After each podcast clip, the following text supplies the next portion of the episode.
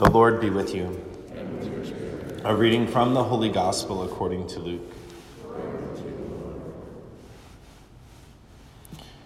Jesus rejoiced in the Holy Spirit and said, I give you praise, Father, Lord of heaven and earth, for although you have hidden these things from the wise and the learned, you have revealed them to the childlike.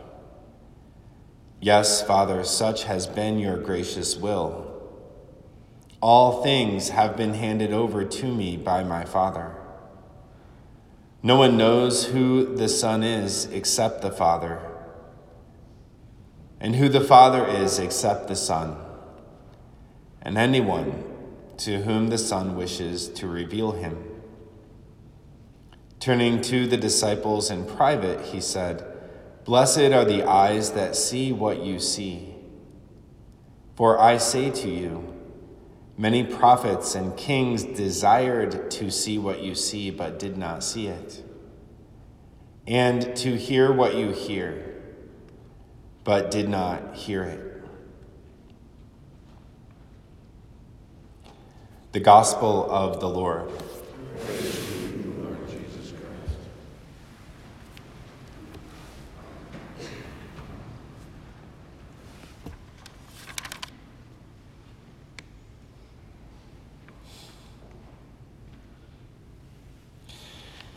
The readings for the Advent season are all uh, kind of centered around this hope and, and the hope that, that the Lord will come and save us. Right? That the Lord will come and save us. And we celebrate it each and every single year, which, which means that the church, in her wisdom, realizes that we constantly need to be reminded that the Lord will come to save us. It's not like, oh, he saved me back like three years ago, so I'm good. But, but we need that constant reminder of his of that hope that our Lord is constantly making all things new.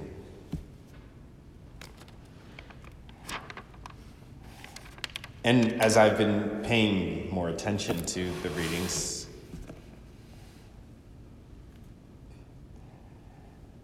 we find in scripture these, these sort of phrases that, that can just kind of help us to endure the craziness of our day or the craziness of our life.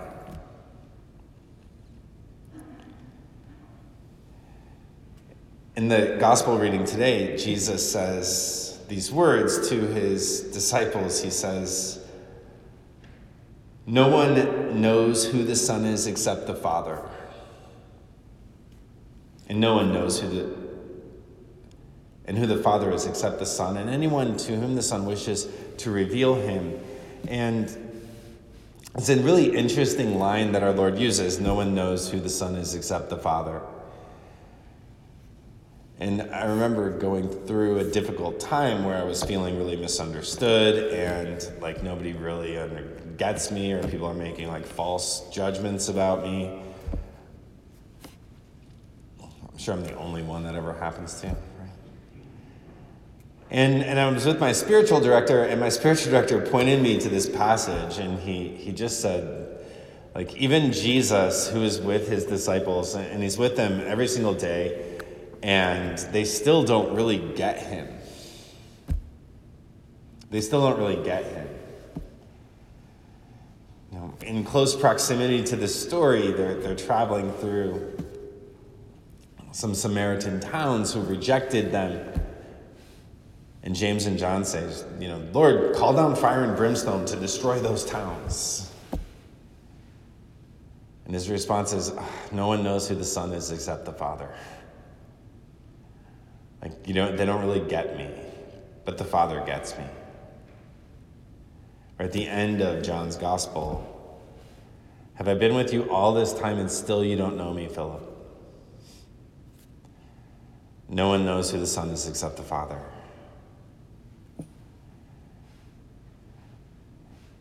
And it safeguards our peace when we know that, like, our Lord knows me and our Lord knows what I'm doing. In the responsorial psalm today, we, we said over and over again justice shall flourish in his time in fullness of peace forever, which is an exclamation of hope. To be spoken at times when we are experiencing injustice. You know, when we just don't think something is right or there's some injustice going on. And sometimes we can wake up in the morning and all of the injustices that we've like experienced over the last day are in our head right away. You know, like why didn't Father Dewar take out the trash? No, that's totally made up. He took out the trash. But, but all those injustices in our head that we can have, and okay, justice will flourish in his time and fullness of peace. For, like there is a promise that, that everything's going to be okay. And so, this Advent season, we, we enter into that place of, of waiting for a Redeemer. And we enter into that place of hope and that place of focusing on what our Lord is doing. And we need that place in our lives every day. You know, we need to live from that place as we realize more and more, we don't really live in a Christian culture anymore, or we don't really live in, you know, we don't live in Christendom and we don't live in perspe- per- perfection.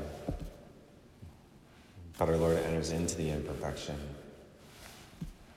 And we find a refuge in Him. That's where we're going these next four weeks. And so today, let us pray that that the Word of God live more actively in our own hearts and, and that we use these same words of Jesus, of the Psalms, of the Old Testament, the same words Jesus used and prayed to build within us that virtue of hope that always seeks our Lord and invites Him to do something new in our own lives, in our families, in our community.